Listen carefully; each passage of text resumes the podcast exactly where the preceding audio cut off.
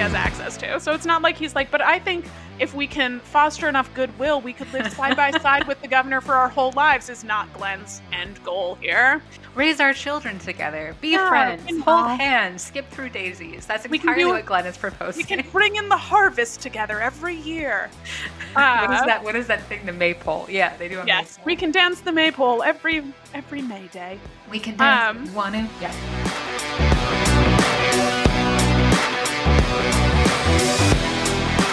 Welcome to Don't Podcast Dead Inside, because when you look at us, all you see is just another dead podcast. I'm Margot Connolly.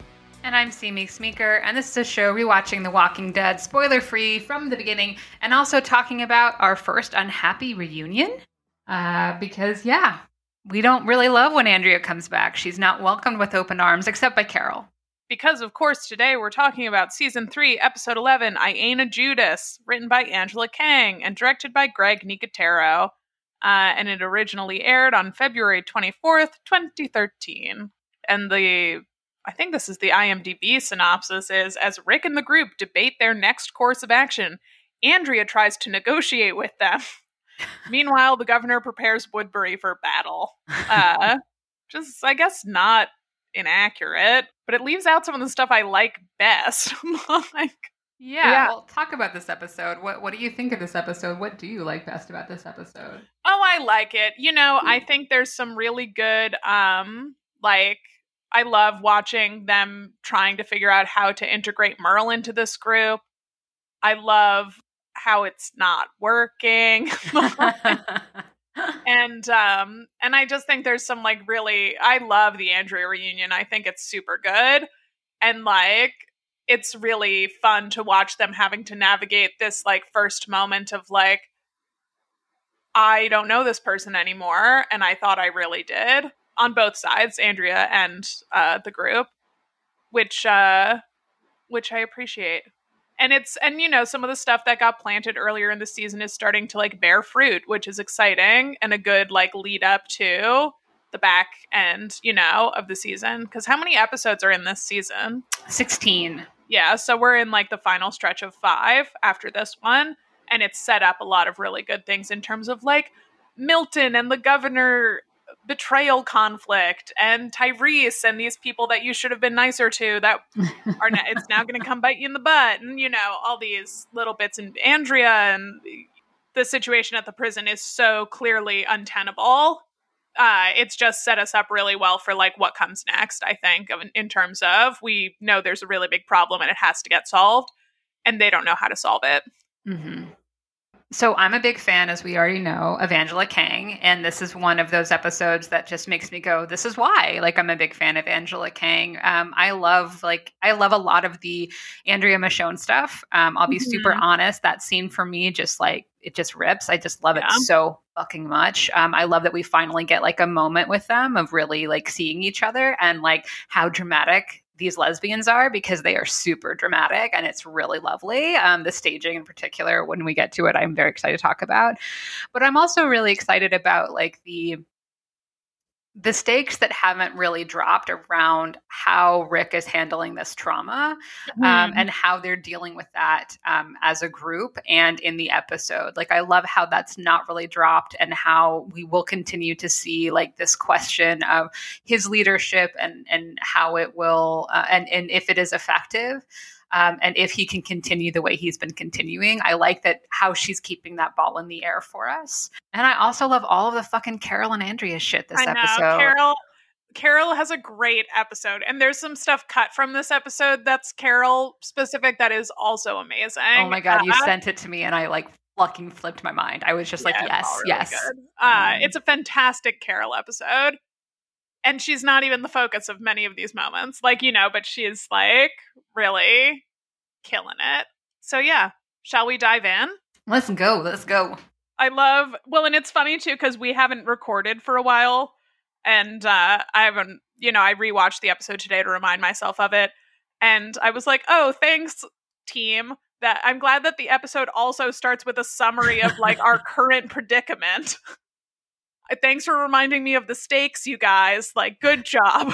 like, yeah, it has been like a month since we've recorded, so uh, this is uh, it was a very good reminder. We like open in this moment where they're arguing about like what should we do and how should we do it and what's going to happen, and it's all very like intense. Well, but and but like the very top of it is just them being like the ammo, the walkers, the fence, like it's all the logistics of like the prison's in danger, you guys. But Rick's back in charge. And it is interesting because like Glenn seems to be like flip flopping a little bit, where he starts and he's wholeheartedly behind Rick. He's like, listen to Rick. And I was like, oh, maybe this is him realizing last episode that like the being in charge stuff fucking sucks and he doesn't want to do it. Mm. But it's great because they're having this argument, and I love the reveal, which is Merle is in a cell behind them while they have this like kind of personal argument of their own safety, and he's just picking at them. when they're like, we can't go outside anymore, the snipers, this and that, the other thing. And Merle's in the cell just like throwing shit like, well, yeah, better to live like rats. like, way, way to make friends and influence people, Merle. like, yeah, he's uh, he's he's making himself at home and reminding us why he was never gonna be able to be in this family long term, um, because this is the kind of shit he does, uh, and he's you know he's a hammer, as they say, uh, or as the governor likes to say. Uh, Maggie even yells at Merle for being a dick about stuff, and it's just like you know, shut the like I can't even remember what she yeah. said. Well, but. it's fascinating because he like you know he's talking shit at them and Rick is like, "Do you have a better idea than our ideas to stop us from getting sniped to death?" And Merle's like, "Yeah, we should have been out of here last night." Which I'm also like, "Thanks, Merle. Thanks for telling us that this morning. That's really useful. Sure you didn't tell anybody this last night. So good job." He's just like fanning this panic. I love this moment where Maggie just takes a moment and she's like, let's lock him in the other cell block. Cause I don't think he's like making himself at home in that cell. I'm pretty sure they put him in there and he's locked in. And because Maggie is like, let's put him in the other cell block. And I'm like, yeah, Maggie, let's put him in the other cell block where we don't live. Put him where the prisoners were. like, do it. Uh, and also, while all this ha- is happening, Michonne is cleaning her sword and staring at Merle, which I also love. Yeah, and Maggie gets fucking pissed too because Daryl is like, well, Merle's right and Maggie loses it on Merle too and is just yelling about how he started this. Mm-hmm. Like the governor would have never known they were there if Merle hadn't kidnapped them. And good for Beth because Beth kind of breaks in and is like, it doesn't matter like who started it. We're fucked. Like, what are we gonna do? The Greenes are struggling, and and Hershel is trying to like calm everybody down and bring everybody together and like and have it, it all work out. And Rick literally starts walking away from him. Yeah, because I don't know that I don't think Hershel is trying to calm everybody down.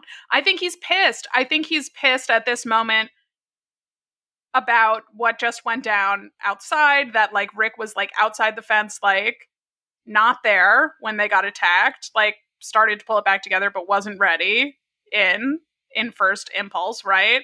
Mm-hmm. And that he was saying last episode that he wanted to leave and now Axel's dead. Like Hershel seems like a little bit at the end of his rope with this stuff. And yeah, Rick starts to run away and Hershel yells at him. I fucking love it. He's like, you know, you were the one who said this is not a democracy. You have to own up to that.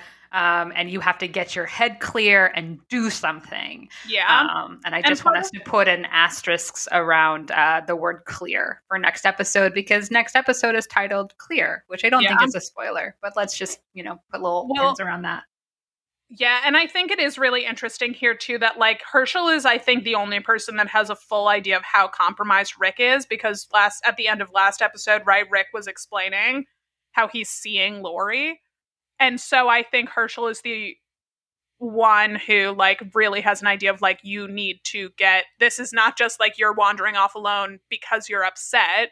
You are literally not fully present and you got to get fully present and you got to help us because you're in charge. And if you're not going to be in charge, you need to do something else. And we need someone else to step up. But we don't have anyone else to step up, except maybe now we do because Daryl's back. But yeah, I think that field thing, I think him like being stuck in that field while the walkers came and not able to like fully run away or fully protect himself got to Hershel. Um, well, and sure. the fact that like the whole like Ricktator thing was fine because Rick was keeping his family safe. His family has not been safe. Um, and that's not okay for for Hershel in this moment either. Um, so yeah, I think it's a little bit of both. I think it's definitely like being stuck in the field, and it's also like, okay, my one of my daughters was kidnapped, and the other, you know, and and one of them also had to like shoot somebody last episode, and like that's not great. None of this is great. Rick, fix this. You were the one who said it's not a democracy. What the fuck is wrong with you? Get it together, man. Well, and poor them, their gentle Georgian prison aesthetic is ruined. It's full of walkers. And Rick, you know, after this blowout with Hershel, goes out and is scanning the field, maybe for the governor's people, but also maybe for Lori. Like there's a flicker of something, but no full Lori apparition. And then like Carl. Oh my god, comes Carl. up to be with him. It's so good though. I love this interaction uh, because and part of it is I love it because Carl is still clearly like really struggling and is acting like he is a 45 year old man in a western. Like he walks up and Rick's like, You shouldn't be out here. And Carl doffs his cap. He's wearing his sheriff's hat and he takes it off and kind of like holds it in front of him and he's like, I'm a good shot. And it's like, You're, he, it's like he's trying to be one of the adults and not 100% there. But, uh, but he has something to important to communicate. Like, you know, he's approaching with like seriousness and he's just like, You should stop like you should stop being the leader let hershel and daryl handle things you deserve a rest i can't even imagine like how it must feel for rick to hear this when carl is the one who's like he can't die and he can do anything and my dad'll save us. And now it's like maybe you can't. Like maybe you gotta step down. Yeah, well, and I mean, I'll also say like for all of his wisdom or whatever that a, that a child might have, like his tone in this scene, I've always found particularly interesting because it's it's very authoritative and it's Yeah. very it's not like a soft ginger. You know, you should take a step down. It's a you should stop being the leader. yeah Um, let Da- let Daryl and and Hershel run things. That's it. And like it's just it's it has no does- wavering and no no kid like quality to it at all. And so it's it feels really harsh coming from Carl in this moment. It's fascinating well and just like the impact i think just tracking like what is the impact that all of these things are having on rick i don't know that we see the full outcome right now but it's coming right all of these Mhm. are little seeds for that he's going to have to step up or step down and he doesn't know yet what he's going to be able to do Mm-hmm. and then we go back to Woodbury. And I do actually like this, right? Because we're we get a little peek at the logistics of governing, right? Milton is there with like all this paperwork and figures of how many people live in Woodbury. And in a way, I really like this makes so much sense to me because Milton must be so much more comfortable with numbers and paper than people. But it doesn't mean that he's not in his own way like invested in this community and aware of what's happening in the community you know, he's so nimble with this paperwork of like, we have this many people in this shape. We have this, if we add these people, we get this many. Uh, you know, that really worked for me. Yeah, I really I, I liked this scene a lot because it also showed. I mean, it shows a lot about Milton, especially because Milton. We at, at sometimes we're not really sure what side he's on in terms of what he thinks um, the governor's doing wrong versus right. And in this scene, it's a, it's very clear to me that like he he likes he likes knowing things. He likes knowing numbers and doing that. And he also, but he also does push back at certain things. Like he does push back at like adding the boys and girls, and the governor's Yeah. like adolescence. It's a 20th Well- century invention. But here's the thing that I find interesting about that because, right, what they're doing with the paperwork is they're figuring out who do they have that's in fighting shape. Only 20, you know, just regular, standard, ready to go people. 26 if they include people with chronic health conditions. 35 if they include people over 15. And the governor and Milton is like girls and boys because the governor calls them men and women. But let's also note he's not saying we shouldn't do that. He's pointing out that they are girls and boys, but he doesn't say let's not. But when the governor is like adolescence is a 20th century convention, they're men and women, he doesn't fight back on that at all. Also, I hate this fucking rationale from the governor. It's so gross especially from a cult leader perspective i'm like no no they are not women. Those are girls. Those are boys.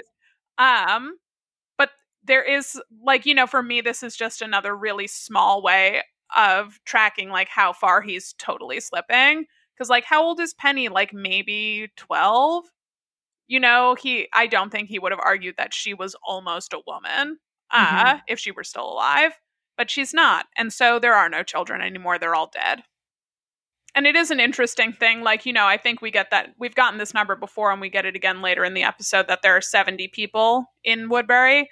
And it is, you know, interesting that over half of them are too old or too young to help in an armed conflict. It is. Uh, this is like a, a tangent, but um, I do remember doing this research about about adolescence and about like the term teenager, which really wasn't a word um, that people responded to in any particular way until the 50s. And I do find that yeah, fascinating. a marketing thing. As a marketing thing. And specifically, that's when we started to get films that were specifically about teenagers, but also like teenagers. Anyway, it's just, it's a very fascinating oh, it's, history. The, it's the first moment in which teenagers have disposable, like there's an age group that has specific disposable income. Mm.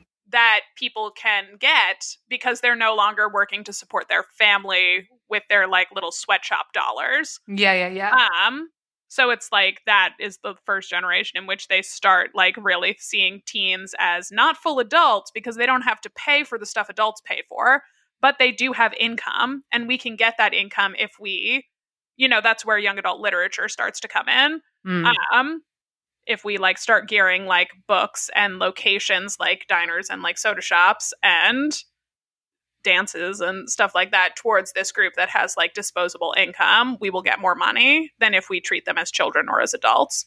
Yeah, it's just it's fascinating and capitalism. Capitalism's great. Um and you know, the the natural transition from capitalism is Andrea entering really mad. So that works. Um, yes. doesn't work at all. I uh, couldn't figure out how Andrea got in the building, but she comes in and she's real fucking mad. Um, and and well, the she found out they went to the prison. I'm sure that the same thing happened where she was like, "Huh, why are there all these bullet holes in this vehicle?" Because they did have like a full on snipe fight. Like you know, it's not like they came back totally unscathed. Uh, well, and they came back without at least one person because Maggie yeah. shot somebody last episode, and so, so it's like you know not going to be able to be kept secret for long that they were at the prison. So, like, clearly, the second that she found out they were at the prison, she storms in and she's like, You said you weren't going to the prison, Andrea, you dummy. Yeah. Uh, I just want to note though, like how good he is. Like, like he doesn't sweat this at all. He is not on his like on on his defenses at all. He's like, we went to negotiate. I don't know who these people were when you were with them, but they're bloodthirsty now. And like, I know. But part of me is like, I think part of the reason he's able to be so chill about it is I think he no longer cares about charisma. Like, you know, I don't think he's worrying about this being like really well argued and a really good lie. I think he's just like, here's the narrative, take it or leave it. And she doesn't seem to be taking it fully. Yeah, she's pushing back a lot because she knows those people and she just doesn't fucking believe that this happened. And so she even turns to Milton and she's like, "What what do you think of like like did you know?" And and and he lies and says he was informed this morning because as we recall, they had an interaction yesterday in which, you know, Milton didn't tell her that this was happening. Yeah. Um, no, so. he knew. But I well, and I mean, and it's fascinating too because Andrea is like specifically like I'm just I just wrote Jesus Christ, thank you, eleven episodes in because she calls out the governor. She's like, I'm sick of this, sick of the lies because he's not trying to present this as like totally real mm-hmm. anymore. This he's not making good lie arguments. And Andrea's right, like, okay, let's like have it out. Like, this is fucked up. What you're doing is fucked up, and I can fix this because Andrea can fix everything, she believes. I did write Andrea fucking finally, um, yeah. like understanding and saying that she wants to leave, um, and she wants a car to go there and do all of this stuff. And yeah, and governor says, you know, no, um, mm-hmm. without saying no at first, but then she like clearly is really fucking still pissed off, and he's like, Andrea, if you go there, stay there. Which I think Andrea, I also wrote down ultimatum. Uh oh, Andrea hates those but this is a moment where I'm like, Andrea, you are working from an old understanding of who this person is. He just gave you a real clear direction and you're not going to listen to it. And I, I don't know what's going to happen. And Andrea storms out that he won't give her the shit she wants. But she storms out into an armed camp, uh, which I do like slightly think is funny that Milton and the governor made this decision about the children over 13 like 10 seconds ago in the privacy of their room and suddenly everyone knows and like Karen is having a big fight about why the 14 year old asthmatic should not be expected to do gun training. so that got out real quick. And I really like Karen. Karen was giving Andrea the brush off last episode and is now like, Andrea, fix this. Like they're trying to get Noah to fight. Martinez. Martina is like, um, you know, like tries to come up with an argument that's basically like it's it's about, or no, uh, Andrea says I thought it was about defense, not fighting, and Yeah. Martinez is You just know, like, well, Andrea's like, who's talking about fighting? And it's like, Andrea, I love that you're trying to spin this like it's not about fighting. it's so Clearly, it's about fighting.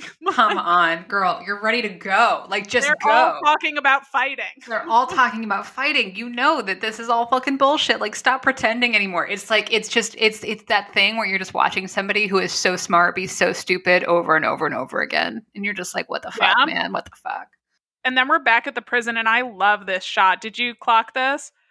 This is shot in like such a fascinating way where the camera is following Rick through like the prison hallway Mm-hmm. outside the cells, but it's following him from the other side of the cell so that like walls break it up a little bit as he goes, which I just really loved because we've seen the other side of that of them all like huddling and walking around in that common space. Mm-hmm. I just really liked. It just felt like visually it was hammering home this idea of like we're trapped, we're trapped, we're trapped. Yeah, And, and you know this and and their text is is bearing this out too, right? They're just constantly hammering home that this is not sustainable. It's all going to come to a head. They don't have enough ammo, all this stuff.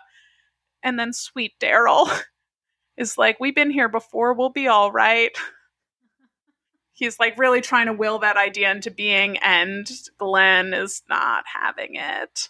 Glenn is still really not processing his trauma. You know, like he's just really not he's not there. He's he's he's still he's still mad and he doesn't know where to stick it and point it. Except he knows that he can stick it at Merle. Yeah. And Daryl is at this Well- point just like get used to it. Like he's here. He's he's Yeah. not leaving. We're not kicking him out. So like get over it. Like it's it's done. Yeah. Well, and I do think there's something interesting here just tracking the like really toxic dynamic between Daryl and Merle, where it seems like Daryl really doesn't understand why everyone else cannot like forgive and forget. Like Merle's staying here, he's with us now. We got to get used to it. Like that's what this is. And when and earlier in the scene, right, Glenn's making the point of like, well, we got through all that bad stuff before because it was just our family, and now it's not just our family, it's him.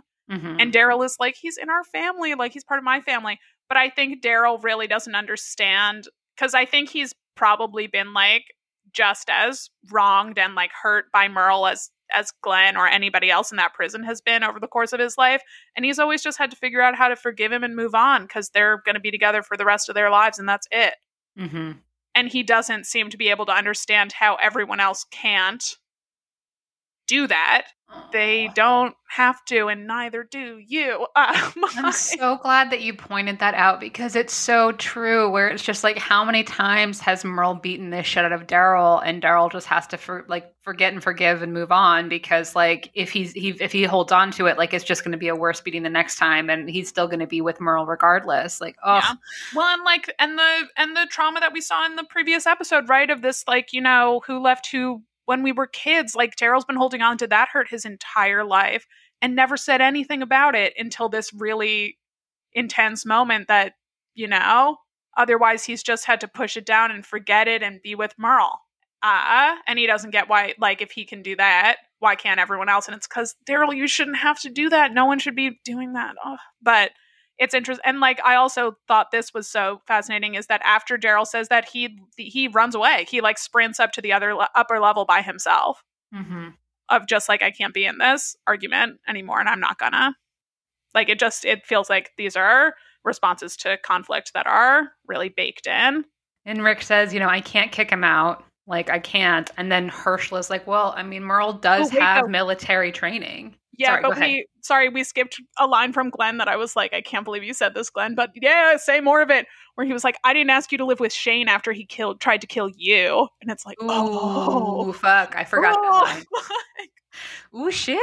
Yeah, Also, good reminder for anyone who's tuning in for the first time in a while uh, the, of the fact that will come up later in the episode, which is that uh, Rick killed Shane. yeah. So it's good that we have it mentioned here now because we needed that to reminder. make that yeah. more natural. But yeah, and then Hershel is making these other points.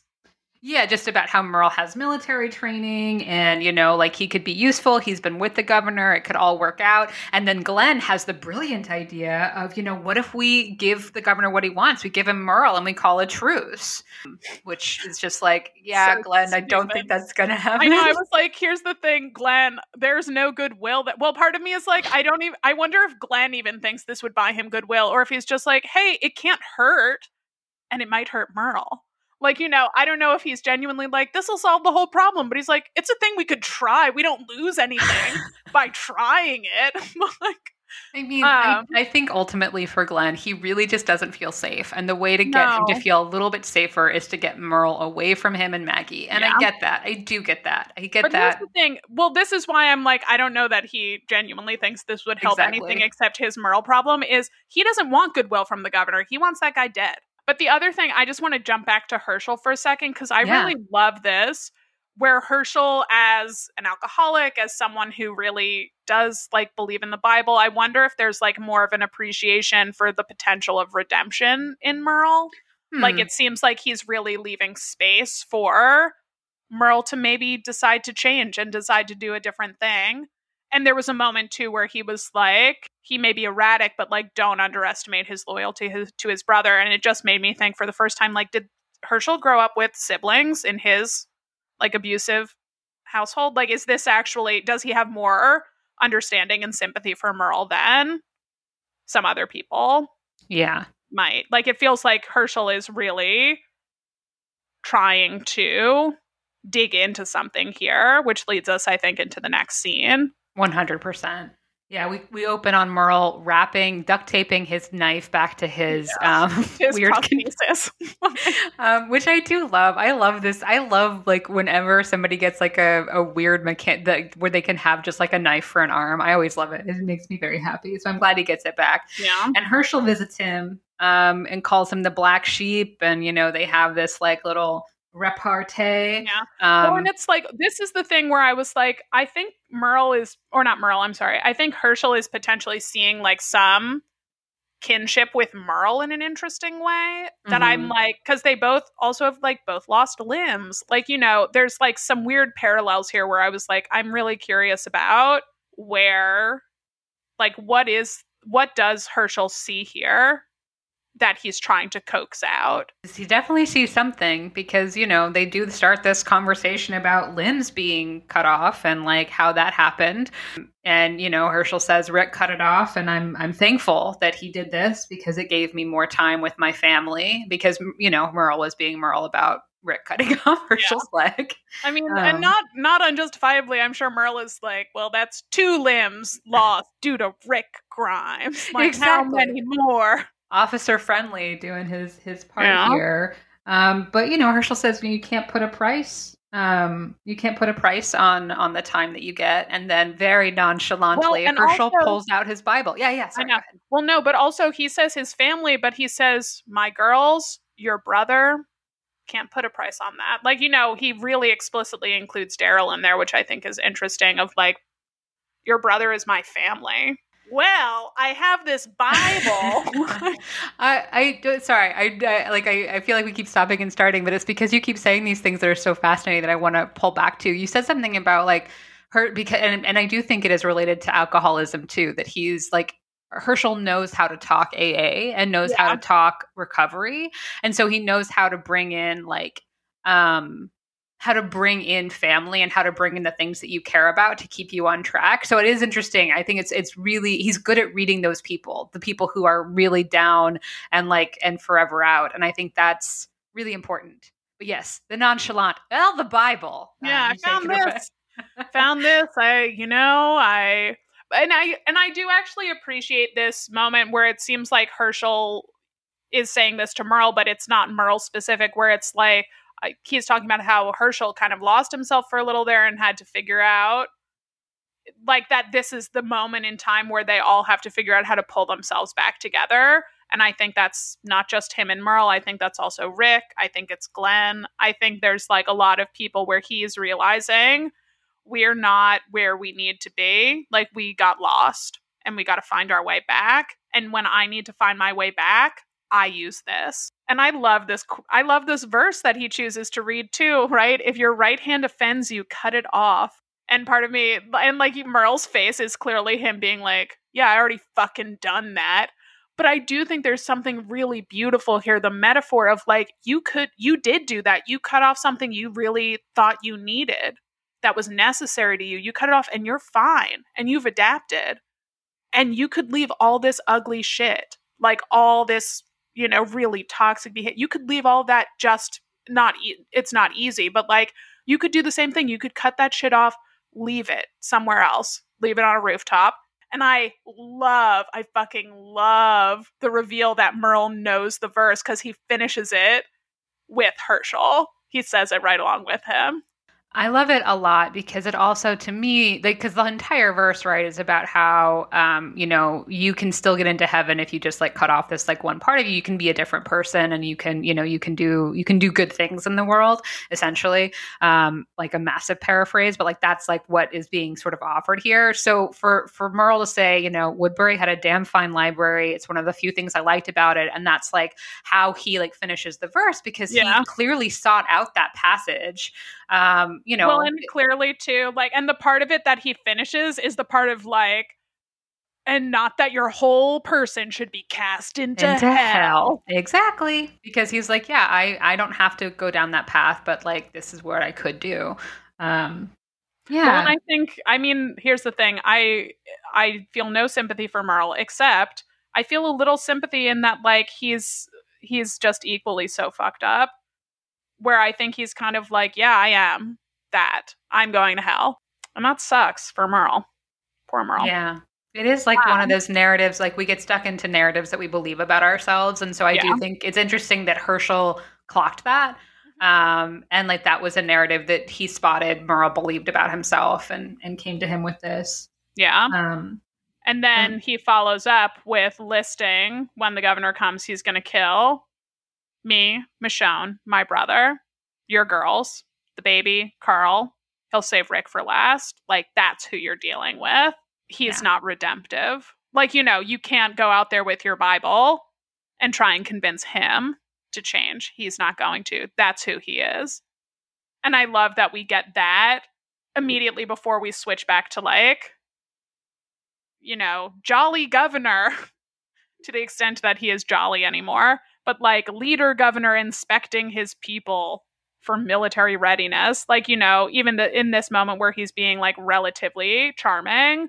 It is it, it's a really that's like that's who Merle knows before the governor lost Penny. So like who is the governor now? Is a good question I think for us as viewers too is like okay this is before he lost his last tether to humanity um, this is who merle knew him to be so like yeah yeah really screwed up yeah we go to miss McLeod has arthritis poor miss McLeod. i know poor miss McLeod. but also i love this woman she's in a full like pink feathered or flowered house coat and I'm uh. like, do we think she always wears the house coat? Or someone was like, Ms. McLeod, come, we're figuring out who can be combat ready. And she was like, fuck, I don't want to be combat ready and pulls on this house coat. Eh, but also, I love that they're like, Ms. McLeod has arthritis.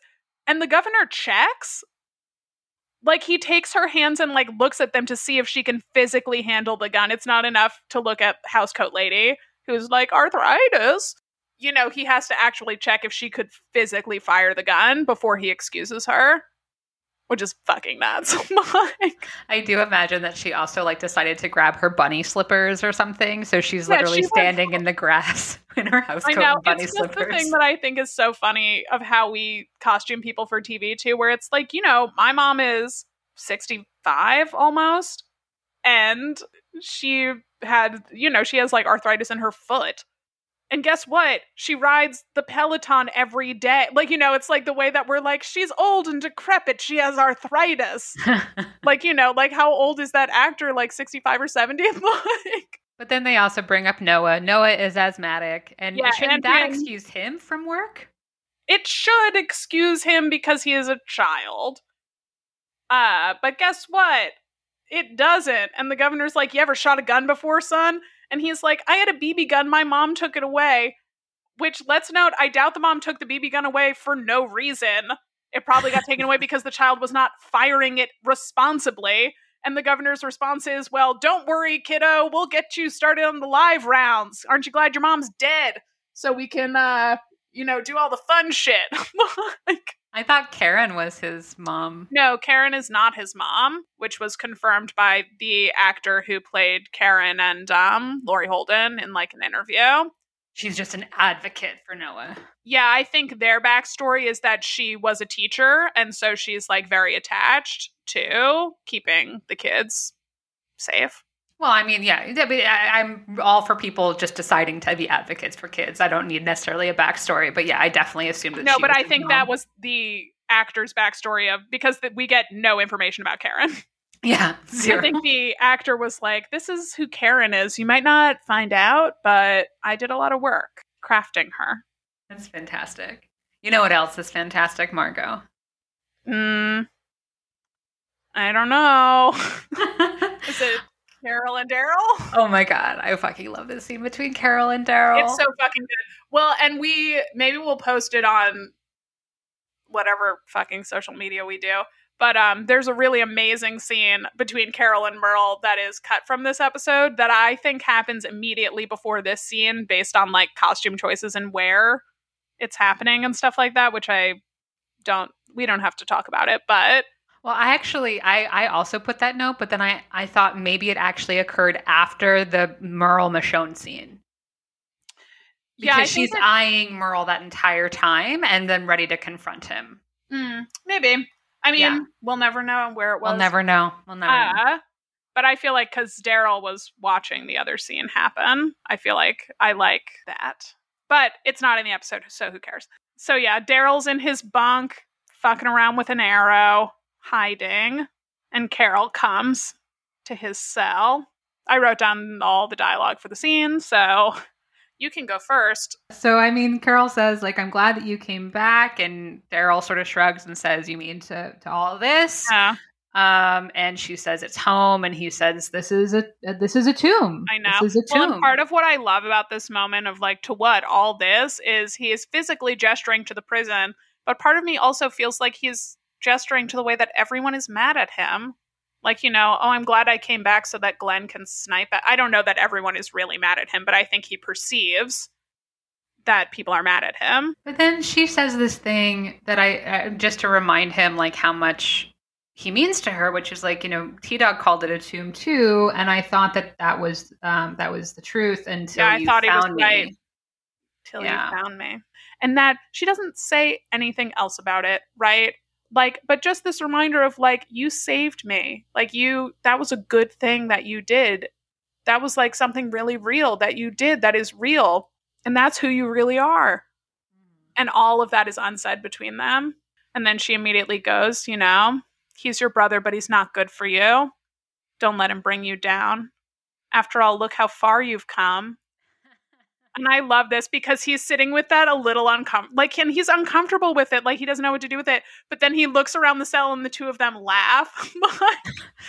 and, but I love this because I think, I think she's being totally sincere. I mean, in a fun way, but I think she really means it. You've come really far. You are not that guy anymore. Like, you've really changed.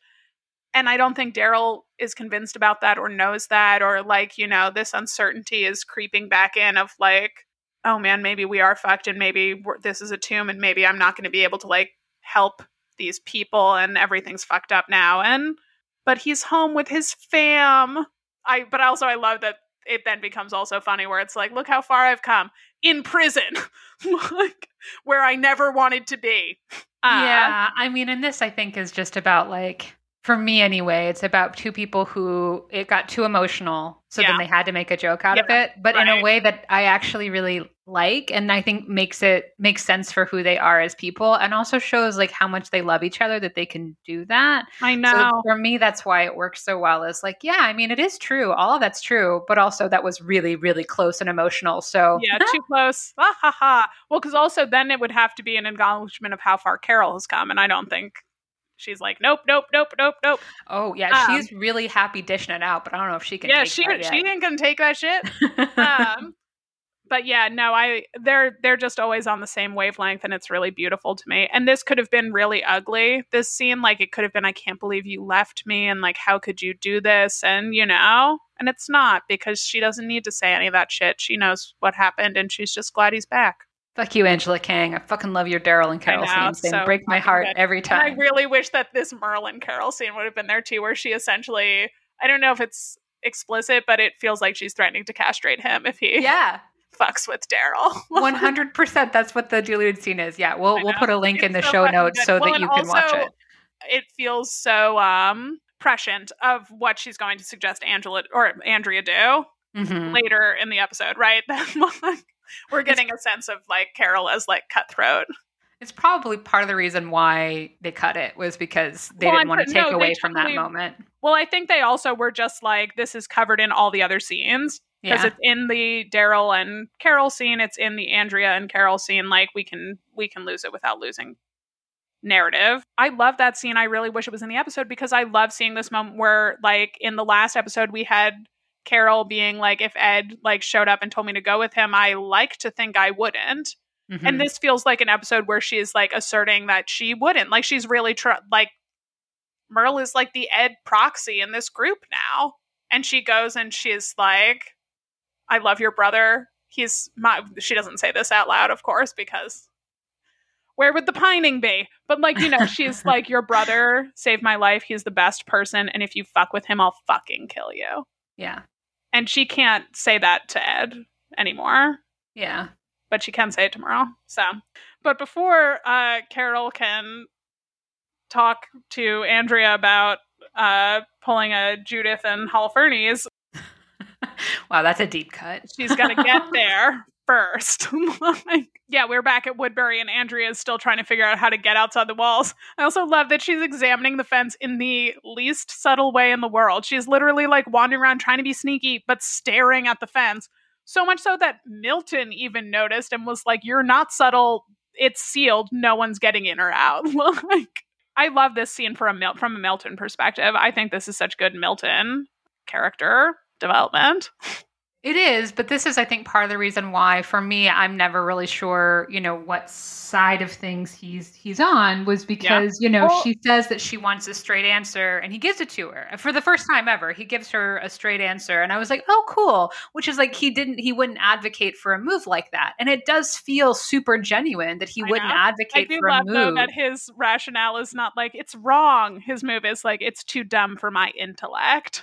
Right right and then you know you know she's uh, she wants his help because this alone like his acknowledgement that it's a dumb move like is enough for her to be like great so i need to go to the prison so that i can put an end to all of this um you need to help me and he's like "Ah, so that, i don't think i don't think that uh, uh i don't want to be put in that situation thank you very much But here's the thing. I think I.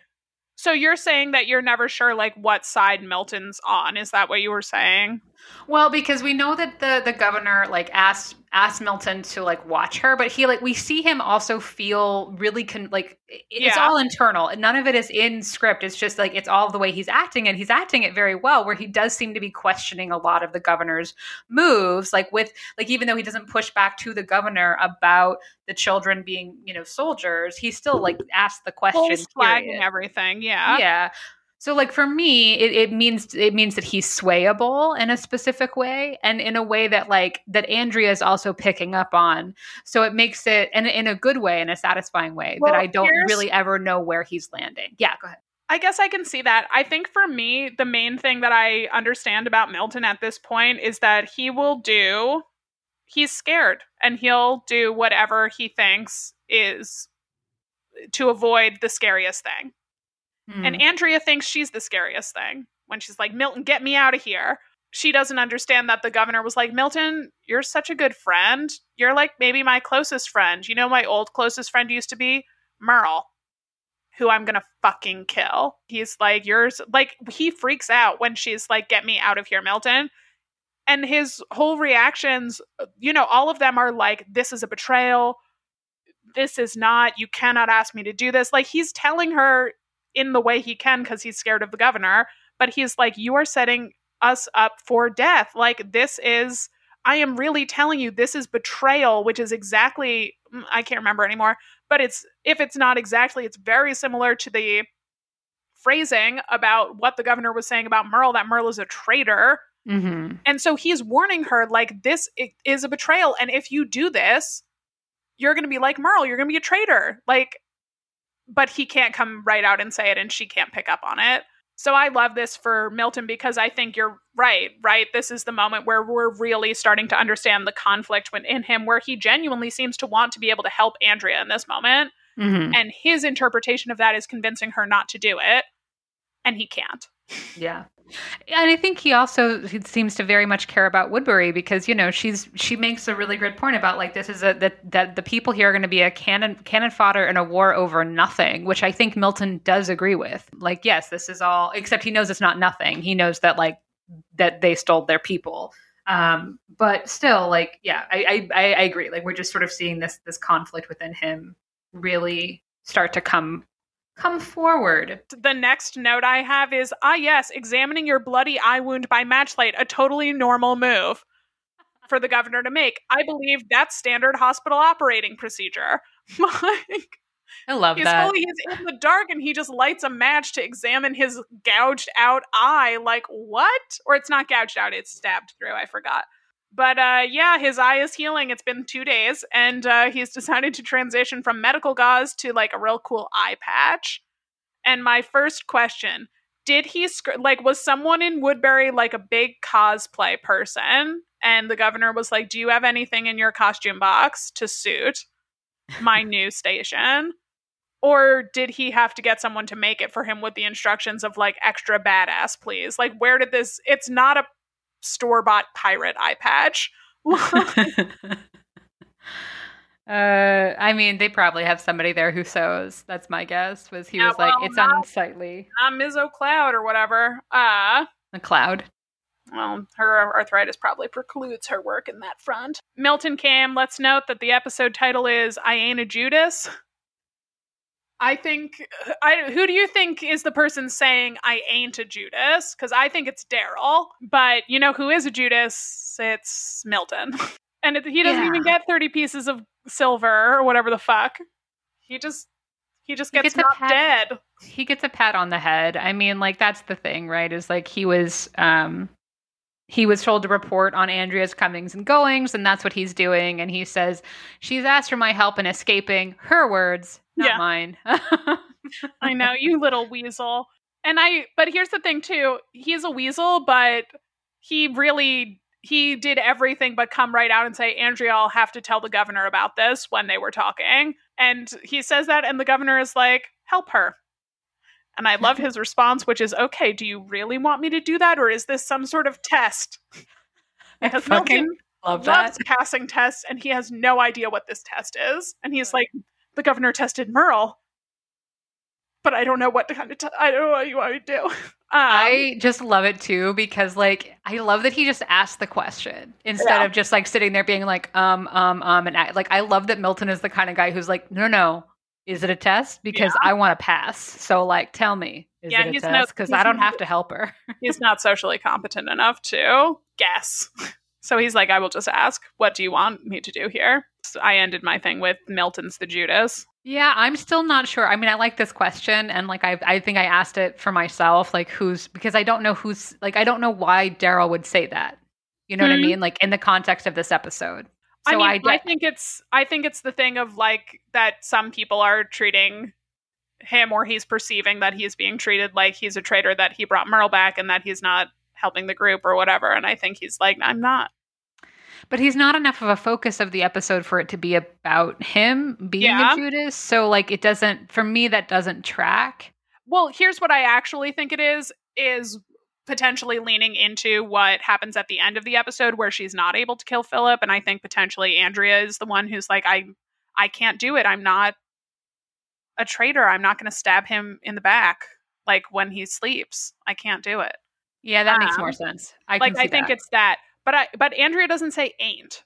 no. So I am curious about like what's the decision there. anyway, so Michelle oh sorry, Michonne.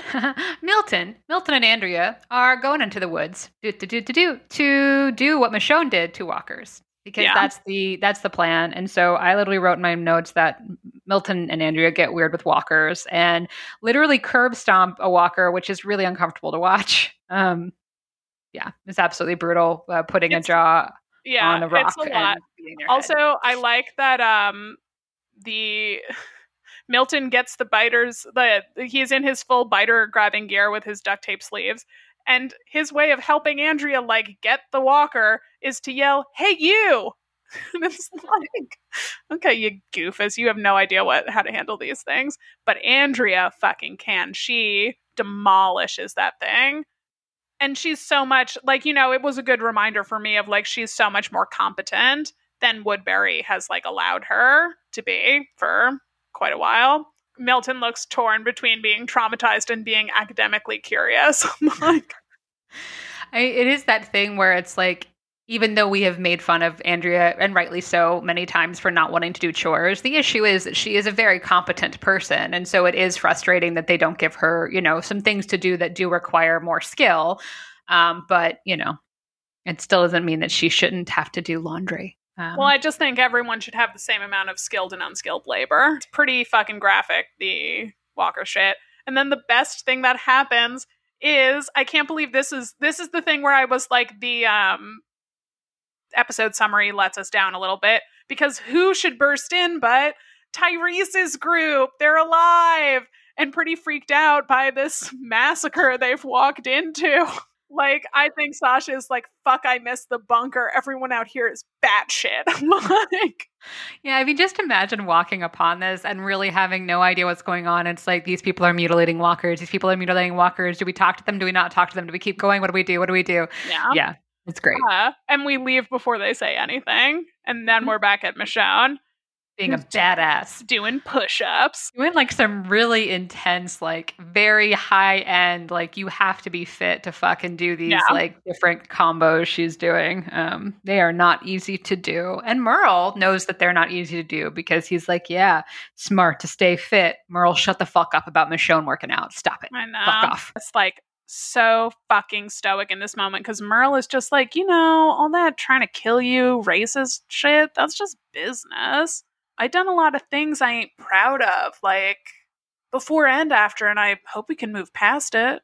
Like bygones be bygones. And Michonne's face is just like, fuck this so much. Where is my katana? There will be no bygones with bigots. Like, you know, she is like, fuck you, fuck you. Which, like, 100%, because he, you know, he uses the line on her, like, he was like, I was just carrying out orders. And I think the only thing that she says to him this entire scene is, Orders. the Gestapo. Well, and I love too. The next thing we go to is back to like Milton and Tyrese and Andrea stuff. And Milton's next line is, "It's a diversionary tactic." And part of me is like, "Yeah, that's what Merle's doing too. He's trying to divert everyone's attention away from all the shit by going around and being like charming, rough, rough, rough hewn redneck charm." And it's Mhm. like he is not successful. Andrea will be with her mutilated walkers.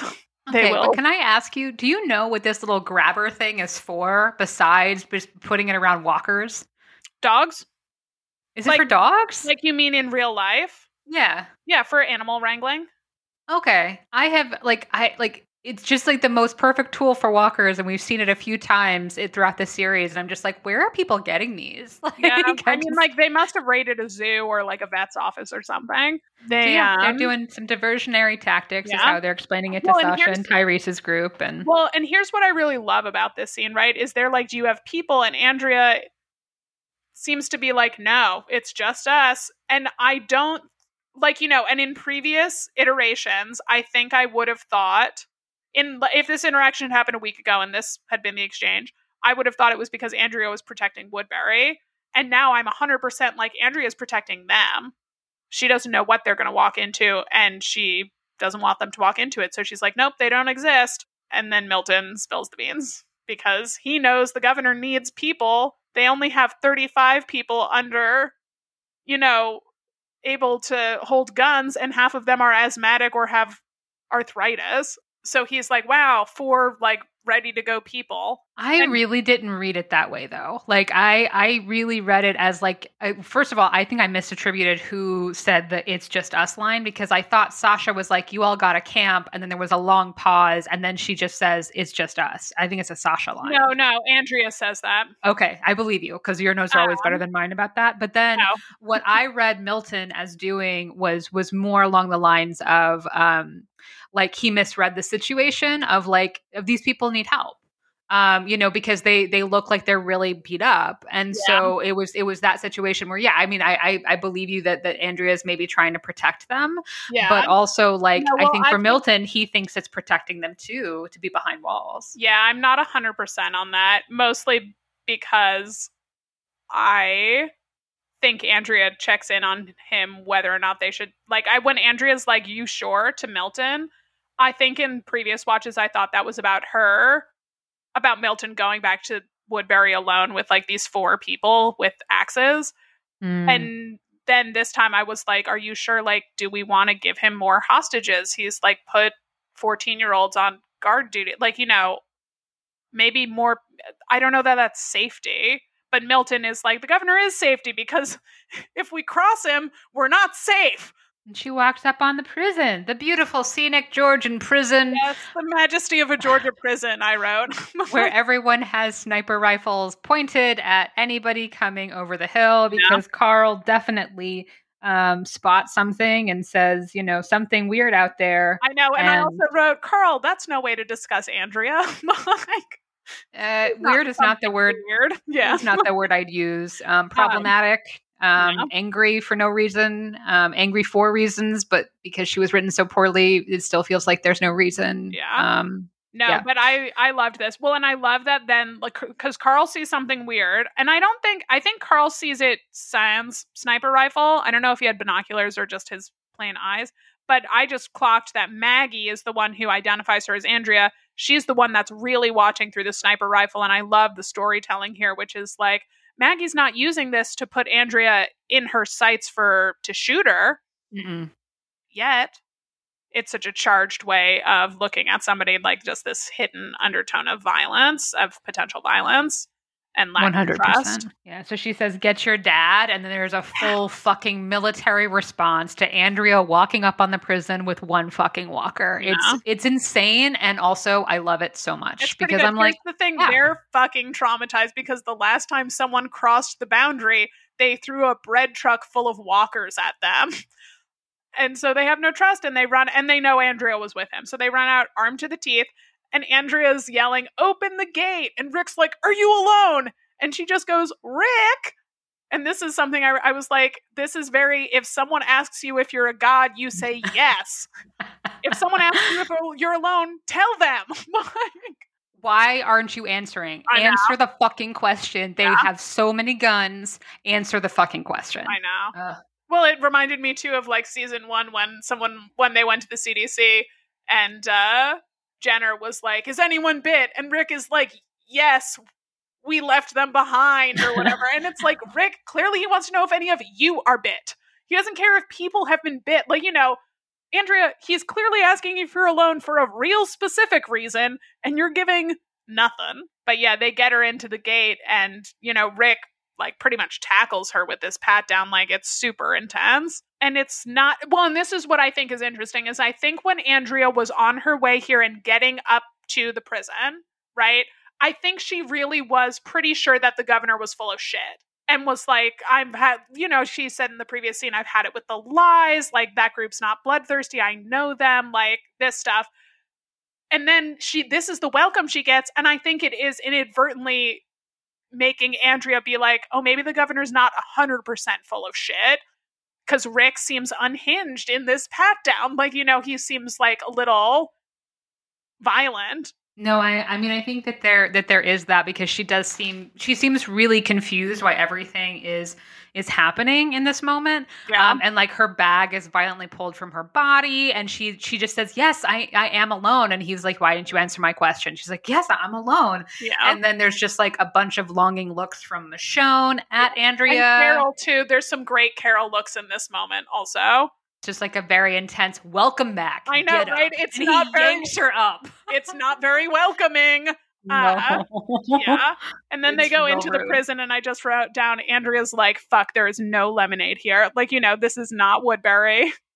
this is not the farm. This is like they. This Yeah. is this is all te- like she is literally mortified that they're in a prison. Yeah. But I love, love, love this Carol and Andrea reunion. It's so good. Because this is how they got Andrea got separated from them was saving Carol. And I think Carol and like even in at the end of season 2, right, where it's like where's Andrea? Carol's like she saved me. Like she she helped she put she got I wouldn't have got out without her. Mhm. And so I think Carol is in this moment the most uncomplicatedly happy to see her. Not that it's not Mhm. still a little complicated. So, but yeah, it's the only it's the only like good reunion that we have because the Yeah. rest of this is like the most out of character reunion for these people that we've ever Oh, experienced. I know. Well, and it's like Andrea's like, oh my god, this group is so broken compared to the last time I saw them. Uh, Hershel's missing a leg. She's like, where's Shane? and Rick just shakes his head like, don't fucking talk to me about that. And then she's what like, about Lori? and Lori, and it's like, oh my god, what? Uh, you know, just this litany of the dead. Like Lori's gone, T Dog's gone, and she looks at, she's like Carl, and she looks at Carl, and Carl's just face is just like totally stone faced, and and like you know they're pissed, they're pissed, they're pissed. Uh, I think this is also when they're like, I think what what clocks this is they're like you know, we also lost, there were some prisoners here. We lost them too. Lost one of them yesterday. Like, we liked him. He was one of us. And Andrea's like, what is happening here? Like, I'm not your enemy. But also, Andrea, your literal boyfriend is the enemy. like, Well, and this is the situation too that I find fascinating because they like they are saying like, you know, they're they're not giving her every single detail of what happened. Like they're not rationally sitting down and saying, So here's what happened. The governor decided out of the blue to come here and do all this kind of stuff. Um, you know, they're like, you know, the your your governor your boyfriend is the reason that this happened. And Yeah. her response, like a fucking idiot, again, is he said you fired first. I know. I wrote this down. I was like, Andrea, why are you repeating the lies that you didn't even seem to believe when he told them to you? But I also really appreciate this because Rick's reaction to that is like he he's I didn't write down what the reaction was, but it was essentially him being like he's lying. Rick's face in this moment though is like so hard and so difficult to read that like we know he's telling the truth. We saw it happen. I don't actually know that I totally blame Andrea for not being able to read that this is real. And Andrea's like, I came as soon as I, you know, I didn't even know you were alive until until the shootout at Woodbury. the shootout at they were like, Woodbury. and That was days ago, dude. And she was know, like, Glenn, okay. Glenn is like, it was days ago. Um, but like she just gets so um she she also like turns instead of dealing with the like this is this is the what's so good about the writing of this scene is that neither one of them are addressing the problems that the other one is bringing to them. So like so that they can't actually be on the same page convincingly because they're both so defensive about everything. Because as soon as like they attack Andrea with something, she turns it back on them. And then like so Andrea turns it in this moment, right, about like you know, that was days ago. I came as soon as I could. There's like this lull where they're all just like staring angry at her. And then she turns on Michonne and she's like, What have you told them about me? Yeah. like, what have you done? And it's just like, also- deal with your shit, Andrea. Deal with your shit. Okay. But also, I love this because Michonne's like nothing, and it's true. Like you know, it's like Andrea is so sensitive to this idea that like they have that Michonne has twisted things somehow or like spun a different story, and we know she has said virtually nothing to these people. She didn't even tell them Andrea was there until Merle told them. And she calls herself the odd man out. She's like, I left with Atlanta with you people, and now I'm the odd man out, which just like, Yeah. let's just check the tape because she has felt like the odd man out for forever. So, like, this time. is not new. Well, and this also is just an idea that I thought was interesting. Um, of you know what does it mean to have been there at the beginning? Like, does that mean that Andrea is more of a group member than like Beth, who only joined in season two, or like then Rick, who missed almost the entire time that they were at the quarry? Like this idea of longevity of going back a certain amount of time as like a sense of belonging is just interesting to me. And I do love that Andrea then points out that Merle is a fucking monster and it's all his fault. Well, because they, yeah, because they try to like say, you know, your boyfriend kidnapped Glenn and Maggie, Yeah. and she was like, well, with his finger on the trigger pointing at Merle. And it's like, dude, your governor was behind that, and you're not wanting to do that. And and then you know she's like, she's like, okay, whatever, whatever. I'm just trying to get us all together so that we can fix this. Yeah. And they're like, well, fuck that, we're gonna kill him, dude. Like that's what we're doing. We're gonna kill him. Yeah, but I- and I do love this though, where she's like, I cannot excuse or explain what Philip has done. Like you know, this like dropping in the humanizing nature of it. But like, we're, I'm here trying to fix this, and it, Rick's like, Yeah, here's how we'll fix it. We're gonna kill him, and there's no room for bargaining. I forgot Um, this one part too that I really love, which comes from Merle, where like Andrea is basically well, this is because what I think. This is what's coming up. Actually, oh, okay, great, great, um, Andrea is like, "There's room at Woodbury Yes. for all of you," and Merle is like, "You know better than that." Is that what Fuck you're yeah, Merle. to? Right? Yeah, Like, exactly. like, you know better than that. There is not room for them at Woodbury. And I just imagine too, like, imagine if Andrea came be- came to them and was fully like, "Philip's insane. Would you help me get rid of him so that Woodbury can thrive?" Like that would get her somewhere. But she can't make that argument because she doesn't understand that she can't change Philip. And she doesn't understand there's no pulling him back. Like he's been this way the whole time. He's just now okay with sharing it with everybody instead of just with Merle. And Merle's like, you know better than that. Like these people are not going to be allowed there. And I love that Hershel, too, in this moment, is trying to lead her in a, a little bit of a gentler way than Merle, right? He's like, why do you think he wants to negotiate? Like, did he say that? And she has to be like, no. no. not exactly, but I know he meant it in his heart. And it's, and you know, she's really leaning into this idea of averting war and it being possible. And like Glenn says, I think, you know, we've taken too much shit for too long. Like, you know, they're too traumatized to want to avoid war. They just want to be safe and they don't understand how to do that without getting rid of the stuff that threatens them at this moment in time.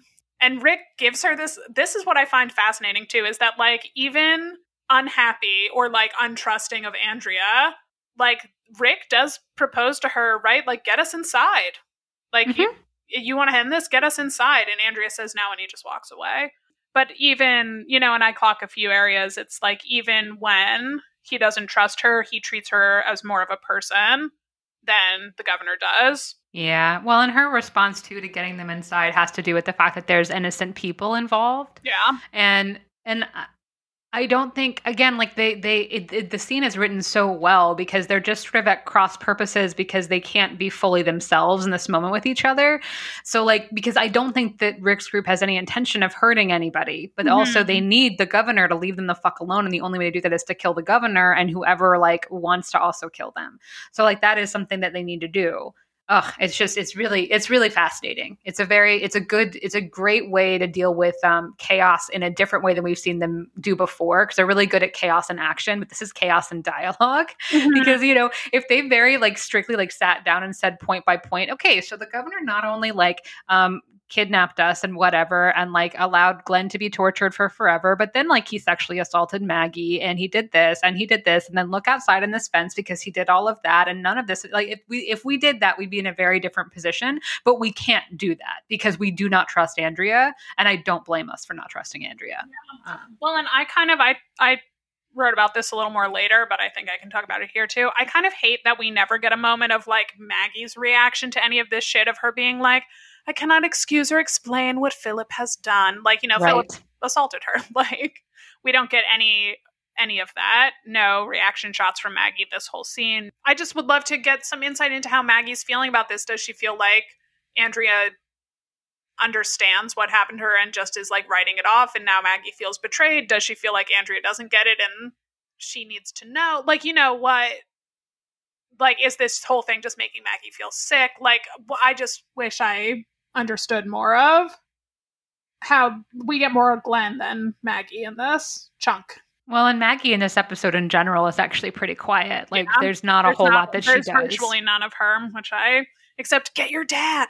Uh, exactly. Like that's really what she's. I, I and partly that is, I think, because she had so much of a role in the last episode. But I agree with you. I would have loved to see if we had had a scene between Andrea and Maggie, or a moment where know, like right? that was clocked. Then like I think we would be also in a very different place. yeah. I think it's time for the exes to have a conversation with some of the most away. dramatic staging. You can you can take the wheel here. Yeah, this is some of the most dramatic staging and some of the most like overly dramatic dialogue um, in a great way, in a way that makes me very, very happy because Andrea and Michonne have a confrontation. They go outside for this confrontation, and the first thing that is said is that you've poisoned them against me. Um, and uh, and it was um, it's Michonne who's like, no, I told them the truth. And Andrea says, I didn't choose him over you. Look, if you all don't want to acknowledge that this is like a lesbian love situation gone really bad, then I can't help you. This dialogue is telling us it. it's, it's all there. Like, I didn't choose him over you. And then she says, I wanted, Andrea says she wanted a life. I wanted a life. And uh, and then and then Andrea also says something to the effect of like, you know, as soon as we got to Woodbury, you got hostile. Yeah. And uh, and that's when Michonne was like, no, I could see that you were just under his spell, and that that and that you still are. Well, and, And from, it's- from the second you laid eyes on him. yeah it's just like it's all very dramatic and like and then the staging really shifts where like basically andrea is so overcome that she can't hear these onslaughts against her anymore so she turns her back while michonne tells her this stuff uh, about like uh, about because like Andrea was like I just wanted I wanted everybody to be safe and happy and whatever and like that's all I wanted that's all I wanted and she turns away and we just see Michonne in the background and she says um, I did not realize the Messiah complex was, Was contagious, contagious. motherfucker I know, I loved Uh, that. I thought it was so good. like, yeah, and then it was just like it, you know, she continues to talk about how basically like the governor wanted her to be killed. And this is I think maybe when the dramatic turn away happens. Like that like he tried to have me killed. He sent Merle after me to kill me, and that's when Andrea can't take it anymore and turns away because the dyke drama is just too much. And uh, it's all written very well. I'm acting like it's not. It's written really amazingly, but it's just so it's so it's it's just so fun um, to think about this relationship. And then, and Michonne really lets her have it because she also says, you know, you chose a warm bed over a friend. Just so true. yeah. Because she ends that with, that's why I went back to Woodbury to expose him for what he is. I knew it hurt you. And I don't think that's totally true. Like, I think she wanted it to hurt because she wanted Andrea to see the truth and, like, jump ship and apologize. And Andrea can't. Like, you know, Mhm. I don't think that Michonne went there thinking fully, like, I'm going to burn it all down. Out of spite, I think she's like, I want my friend back, and she was under his spell. And maybe if Mhm. I do these things, she'll come back. Like, you know, maybe she'll understand why all of this happened, but Andrea can't. Yeah. I did right next to the I knew it would hurt you thing. Um, so gay. Like it's just so gay. Like I just knew it hurt you. Um, it's just beautiful. I don't know. I love all of this stuff. It's just really, it's just really no, well it's done. really good. And it's quite economical too. It's like not a long scene, but it's really well done. We've been waiting for them to have like a real honest conversation for a long time. And this And then what's really fascinating, and I would love your opinion on it, is that like the scene as the scene is ending, so she like Michonne says this thing about like, um, I knew it would hurt you, and then like and she says that really kind of coldly. And then they have this moment finally where where Andrea turns back around and and and looks her in the eye, and then it's like Michonne kind of softens, and it does not a smile, but it's like a sympathetic a sympathetic look of some kind that just like that, that softens her face not into a full smile but into like not the rigid harshness that it was. And I, I just wrote my notes what is this look about? Because it's just it's a very fun look to me but i don't know if you had any thoughts on it. Yeah, I didn't clock anything specific, but like just hearing you talk about it, I wonder if part of it is this understanding of like, I wonder if Andrea is able to read that like this isn't reta- this isn't just that like Michonne hates her guts. It's because Michonne really loved her, Mhm. and these things are because there was something real there, like you know.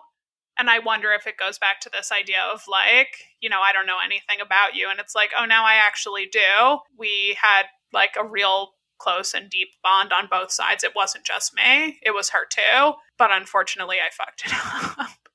But I don't know. I'm spinning here. Um, i like that though that's a good read of it And then we're back at the newbie infirmary in Woodbury. I like how it's the same room and it's the same spiel. of like, we'll give you a car in the morning, and that. Or what was the like, word? Spiel. What was the word? No, no. The you said uh, what kind of infirmary? newbie infirmary for like new newbie infirmary. Yeah.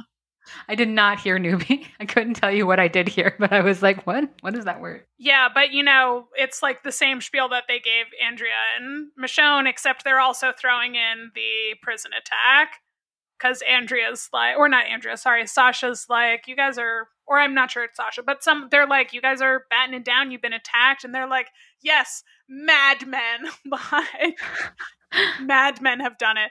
But you'll be okay. Just avoid the area like north of 85 or whatever. And Sasha's face when she's like, we just came from there. Like, you know, where she's just clearly like, I'm so glad we were in the area everyone's being told to avoid because it's too bad. But yeah, and then they reveal, right, that they. Alan, I think, is the one that's like, yeah, we were at a prison run by a crazy guy. like, Whack job is whack job. Uh, and they and the governor immediately like freezes and was like, "You've been at the prison." And I just wrote down, "Rick, you big dummy. These could have been your allies. Like, you know, this is the same deal they offered you. Is like." And and they're Tyrese when he's talking about the people at the prison is like very circumspect. He's like everyone seemed cool until their leader came back and he seemed a little unhinged, but everyone else was really fine. And the governor's playing it real cool. But Tyrese is like, we need a place to stay, and you know, we'll help you. Whatever you need us to do, we'll do it. Just let us stay behind these walls, please. And it is literally the exact same deal he offered Rick, and the governor is playing it so cool, like reverse psychology shit, where he's like, "Well, no need to make a decision right now. Well, just you can rest up, and you know, we'll talk about it when you're feeling better in the morning." And he leaves, but clearly he's like, "Fucking got them." Like, It's it's so fascinating to me because Milton does also ask in this Mhm. moment. He's like, "Oh, you've been inside. Could you describe the layout?" And he's like pulling out his notebook, ready to Mhm. like ready to like pencil it all down. Like Milton offers this. Like the, Yeah. the governor doesn't do it, but then like the governor's one who's like, "No, no, let them have their rest. We'll talk No, about it we'll- tomorrow." We'll catch up on that, you know, when they're feeling better. But it's Aha. like he's like, got him, got him. It's over. Yeah, is what he seems to be thinking. But then we go to back to the prison, and I love this moment, which is Andrea, Carol, and little ass kicker, and the first moment of just mm-hmm. like this like pride in little ass kicker and Andrea being right and or sorry, Carol is like, you can't leave without meeting little ass kicker. And Andrea's voice when she's like, Can I hold her? is just, you know, this is the moment where it's like, yeah, they've been together a long time. Also, not Yeah. that anyone acknowledged this ever or even thought about it, but part of me was like, this is also Andrea holding the last piece of Shane in the world. Oh, interesting. Yeah. Interesting. Not that I think Andrea even knew that. Oh, maybe she did. Remember, what was that thing she said in season two where she's like, You have everything husband, baby, boyfriend. Boyfriend. Like, so maybe Ah. Andrea is clocking that a little bit. But I don't think so. I think Andrea is like, This baby is beautiful, and I'm so glad she lives. Like, you know, I don't Yeah. think Andrea is like projecting anything else on that. And I do love her being like, little ass kicker. Let me guess, Daryl did this. like, Yeah. he sure I love it so much.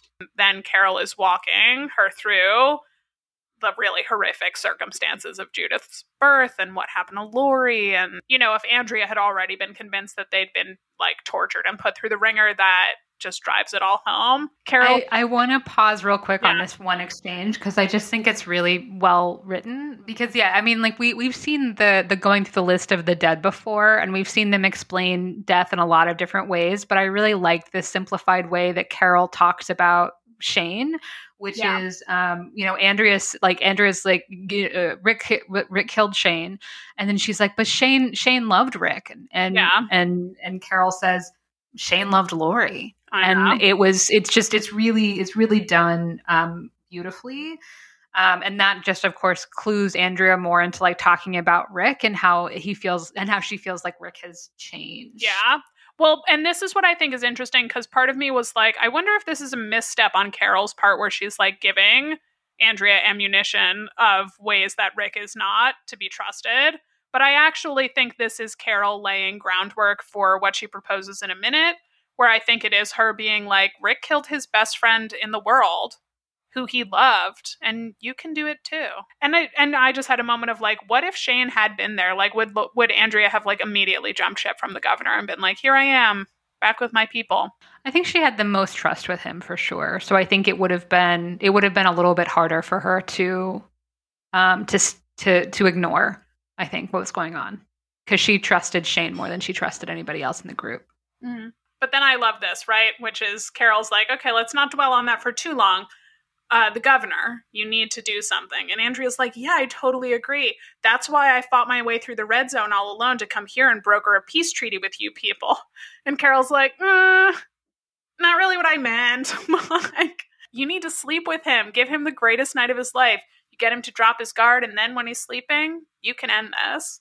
Ah! Like, Andrea is clearly like, okay, maybe Rick's not the only one getting cold. like, it's really good. And I mean, it makes me think too about like, how many times did she think about doing this with Ed? I know to Ed, and- I wrote that down too of like, what and and then what's really interesting to me is like not only how many times did she think about this with Ed, but also ultimately never was able to do it. And so really interesting to me how she's trying to encourage Andrea to get the strength to do this thing that she never could do. Andrea hearing this and knowing how real it is for Carol, I think actually is the thing that gets through to her. Mm-hmm. Uh, and like that's the thing that makes me go, oh, she's actually considering it perhaps in these later scenes versus maybe the first time I watched it where I was like, I don't really know if she's considering it until the last moment. Yeah. But on this no, watch, I, mean, I was like, no, she's considering it the whole time she's talking to him. Yeah, no, I mean, I think this is a moment where she's like, this moment where she's like, okay, maybe it's not just Rick that's getting cold and like maybe being crazy. I think this is the moment where she also realizes, like, wait, but maybe they're not, maybe Carol's not crazy. And that means Rick's not crazy. And that means that maybe this is a real plan. Yeah. And then that's, it. that's the last thing that Andrea does at the prison. Um, they, they get her what she needs to get home. I just also want to note, right? This is what I was saying before that even in this moment where they really do not trust Andrea, uh, they're able to get her a car and return her weapons to her, both of which are things that the governor will not do. And that even in hostility, they're caring about her safety more than the governor does in like his questionable like love question mark. I don't know what he would call that. But I do love as Andrea's loading into the car and stuff, Carol is staring at her from a distance like yeah. Uh, I mean, I think I think for for Carol she's like this is the quickest way for this to be over. So obviously yeah. you should do this, please. And she's like willing her to do it, willing yeah. her to do it with all of her might. Definitely. And like even and you know, Rick like gives her a real genuine be careful, which I do think is interesting too. Just that like there is emotion here, even if it's layered with distrust and anger and all this other shit. And they watch her go.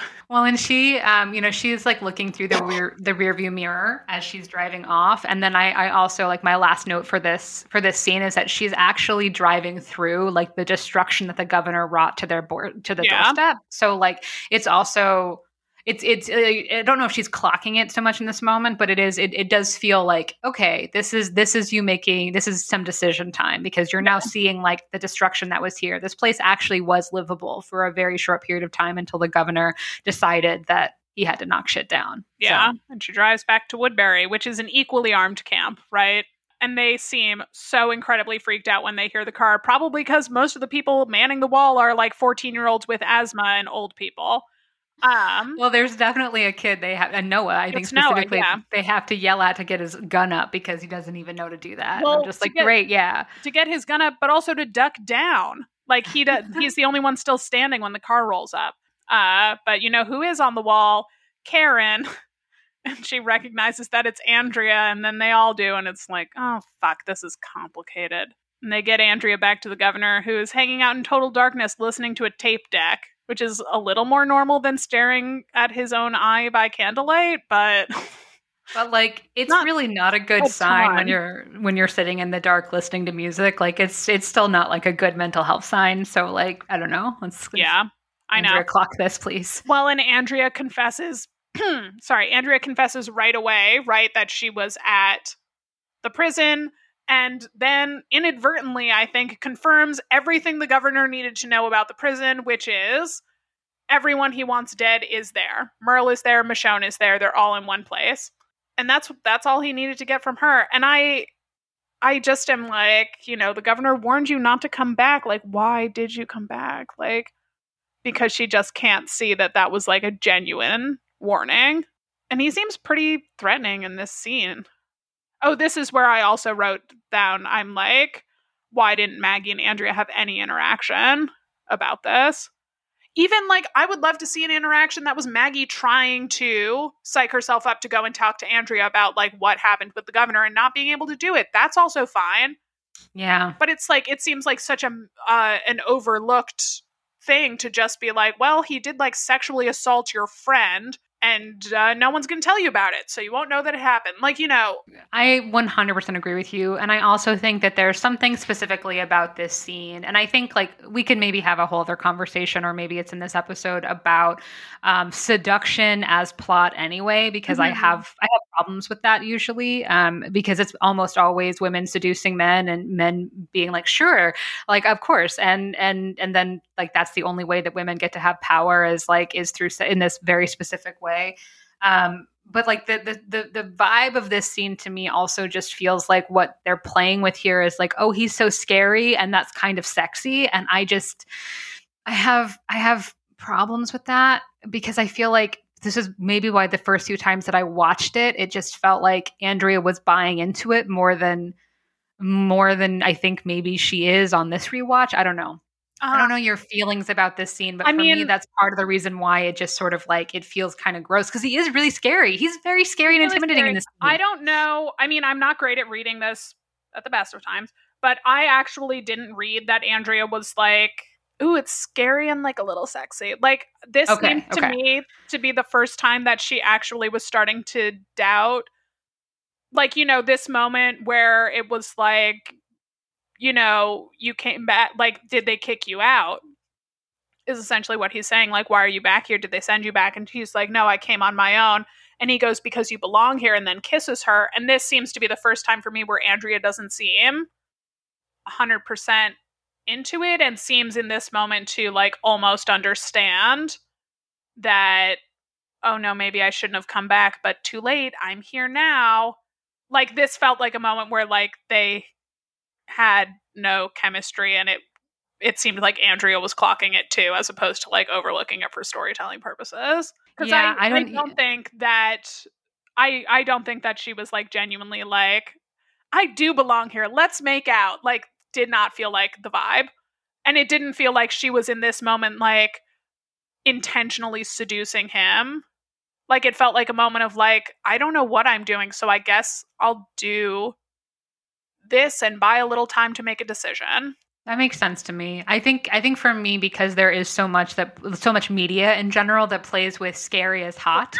Yeah. Um, that I that like that I sometimes I have a hard time reading the situation, especially in this particular context when Andrea has already had weird chemistry with him from the beginning, where I'm just like he's so clearly evil.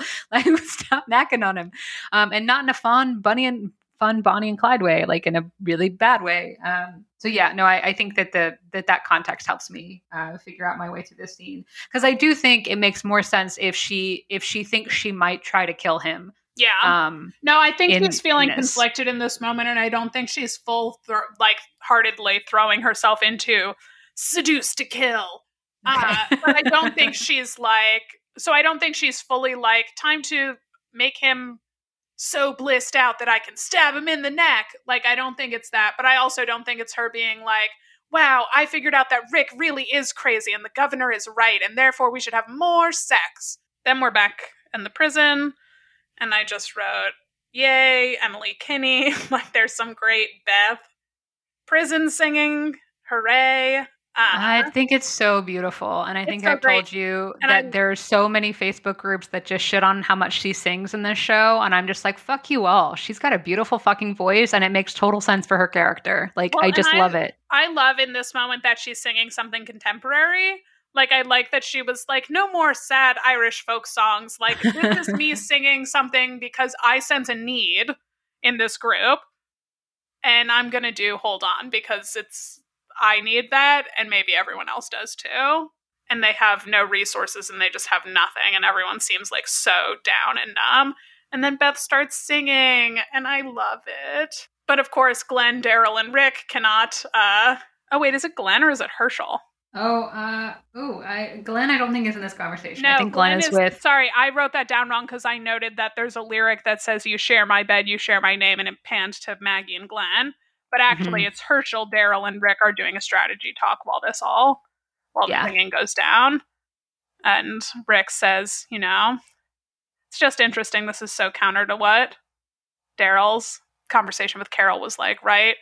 Because Rick is like, keep an eye on your brother. I'm glad you're back, really, but if he causes a problem, it's on you. Like, what a weight. And I'm sure it's a weight he's had his entire life is like, anything that Merle fucks up is going to land on you too.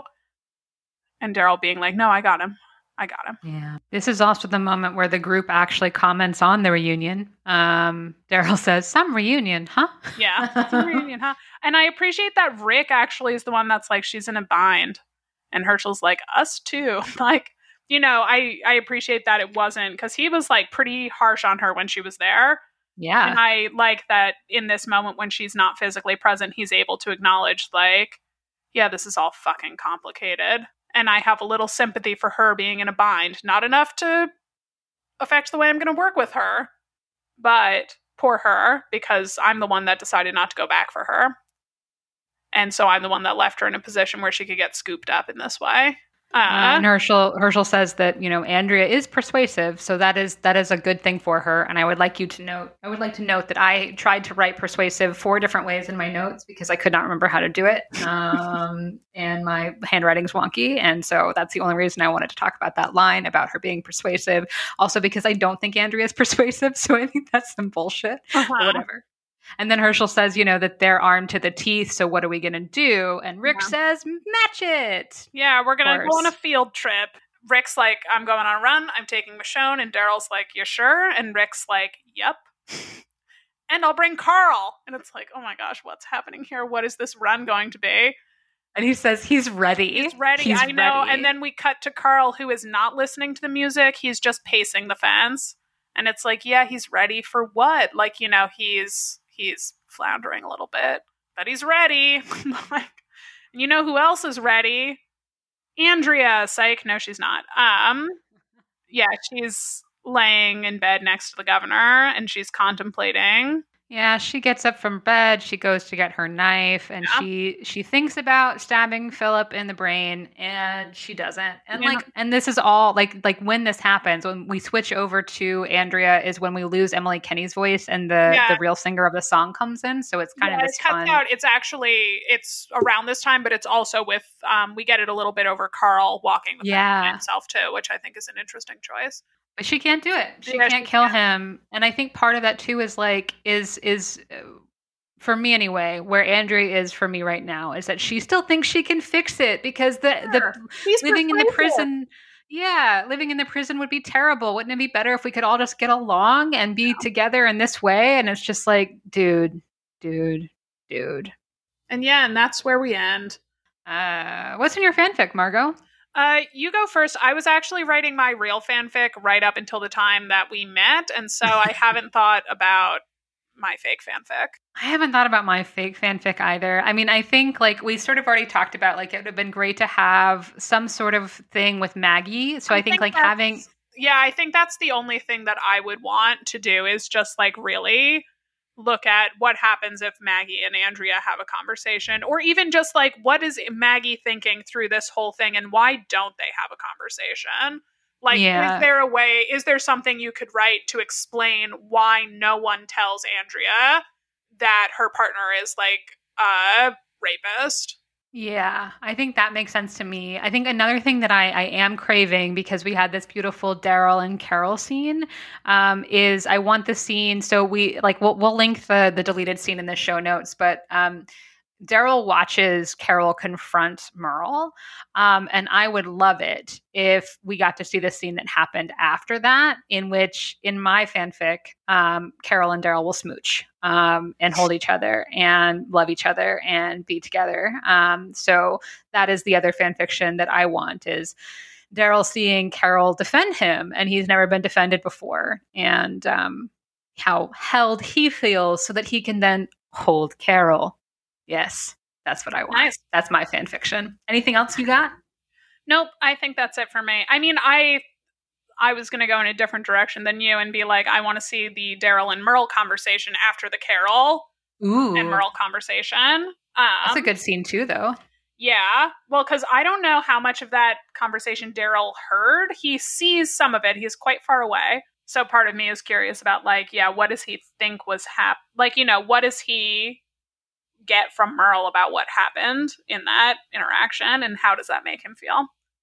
Where can people find you, Margot? They can find me at mconnolly316 on Instagram and Margot underscore Connolly on Twitter and New Play Exchange under my name. And you can find me at CMeeksMeeker on Instagram. Uh, I am no longer going to be on Twitter. Um, they changed the logo to the X, and I'm officially done.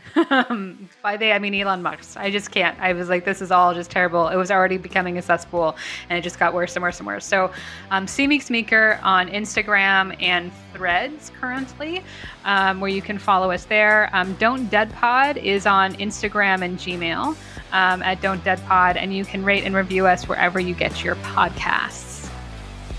I think that's it. Yep. All right. Um, well, this episode belongs to the dead now. Yep. Bye.